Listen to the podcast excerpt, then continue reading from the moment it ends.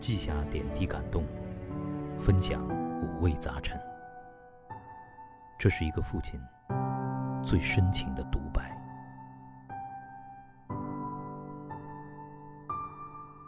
二零二零，磊哥亲子札记。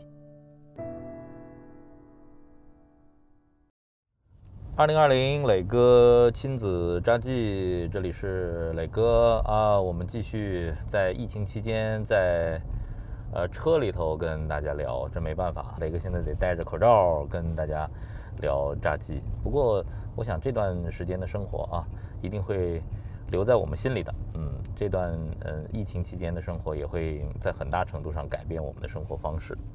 上次说所有的家庭生活的场景啊，吃饭、阅读、问答、听音乐，甚至是发呆，全都是呃非常好的教育。对，呃，就是我们能够和孩子安然的生活。呃，这次疫情里头，我有一个特别大的收获，今天跟大家说说，就是我和朗月都更爱画画了，因为实在太闲了。然后呢，其实朗月其实平时比我喜欢画画，他每天。除了读书这个傻玩之外啊，最喜欢做的一件事情就是画画啊。他们每天都有画画的时间。那有一次呢，我就参与进去了，说我们一起来这个呃共同画画窗外的景色吧。我们来合作画一张画，好吧？就叫窗外。哎呦，他们开心啊，说哎呦，爸爸也跟我们一起画画了。然后呢，我们就先画房顶，再画绿树，远处有很多的楼房啊。我们一起来画好不好啊？他们说好，呃，个人画一栋。那我呢，传统的这个大人的思维，我要考虑到透视啊，近大远小啊。可人家孩子可不管这些呀，把东方明珠画的顶天立地，天大。我说，哎，东方明珠画太大了，东方明珠离我们家很远，它应该小一点呀。他说没有，我觉得这个就是我心里的东方明珠啊。东方明珠我去看过的，很大的。那好吧，那我们就把这个陆家嘴的这个神器都画的顶天立地，很大很大，就好像我们真的住在江边似的。这个也是一种安慰啊。这个那好吧，那就这就是孩子的事哈。构草图的时候，呃，这就出现了分歧。紧接着还有分歧，呃，老王在天上画了一个太阳，哎，我说不错啊，这太阳不错呢。月月又画了一个太阳，我说嘿，怎么能有两个太阳呢？他们说：“爸爸怎么能够不能有两个太阳呢？”我说：“太阳只有一个呀。”他说：“我知道太阳只有一个，但今天我们是合作，一个是朗朗的太阳，一个是月月的太阳。”那我说：“我要画个爸爸的太阳。”好，画个爸爸的太阳。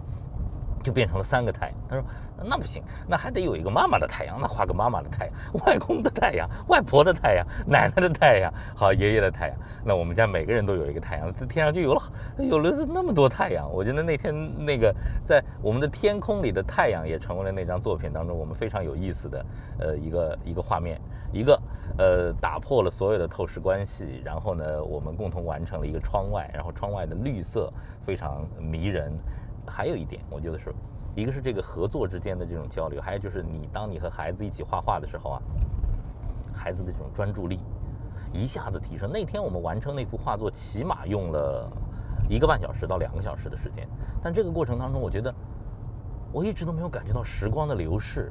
我觉得很享受在那个过程当中和他们共同来完成这张画作，每个人都有每个人的对用色的想法、笔触的想法，最终这幅画，呃，就叫窗外。我觉得会成为我们生活当中很美好的一个回忆。甚至有一天晚上啊，我们迷恋画画到到什么程度啊？就是我跟太太说，我和朗月想这个模仿。Jackson Pollock，我们要画一张现代的作品，你能不能在网上赶紧给我们买这个油画颜料？然后呢，呃，我太太很紧张，说你们又要干什么？你们三个疯子又要干什么？后来就给我们买了油画颜料。哎呦，我们拿到油画颜料，那个简直了，简直是太开心了。于是呢，我们就到阳台上。我们知道画 Jackson Pollock 那种低画的时候是非常非常。脏的，我们不能够在家里头画。我们三个人跑到阳台上去，戴上口罩，调颜色。然后呢，朗朗负责黑色，我负责蓝色，这个月月负责黄色。他们第一次看到画画可以这样，就是拿起笔来，你不需要任何的准备。他们说这样可以吗？我说可以。我说这是大画家这么干的，这是艺术家这么干的啊！我们就在那个画布上拼命的滴，然后呢，再 把那个颜色甩在画布上，然后甩完了之后，我说那你看看这个怎么样？他们说哎不错。我说说你们想在哪儿再甩一点，在这儿再甩一点，再甩一点。然后最后我们甩完了之后还觉觉得不好啊，还可以用手在上头抹一抹。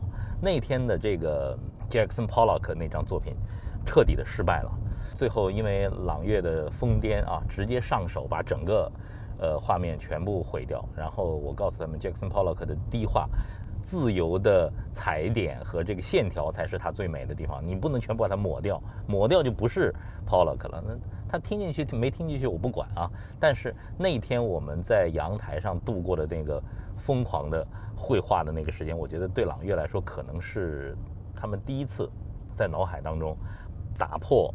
画画的框架，因为以前我教他们画画都是应该怎么拿笔，应该勾草图，勾完草图再填色。虽然说他们现在的填色已经天马行空了，但那一天对他们来说度过了最最愉快的一个艺术时刻。对我来说也是非常愉快的。虽然说我们创作了一个失败的作品，他们后来垂头丧气的跟我说：“说爸爸，我们今天的作品失败了，对吗？”我说：“是的。”那他说：“那怎么办呀？”我说：“没关系啊。”失败了，下次我们接着画呀。他说可以吗？我说可以。我说所有的艺术家都是这么创作的，他们一生里头可能有很多见不得人的作品。今天你们你们的画作可能见不得人了，以后我们画好了，我们再去做展览，好不好？他们两个小眼睛放光真大，哇！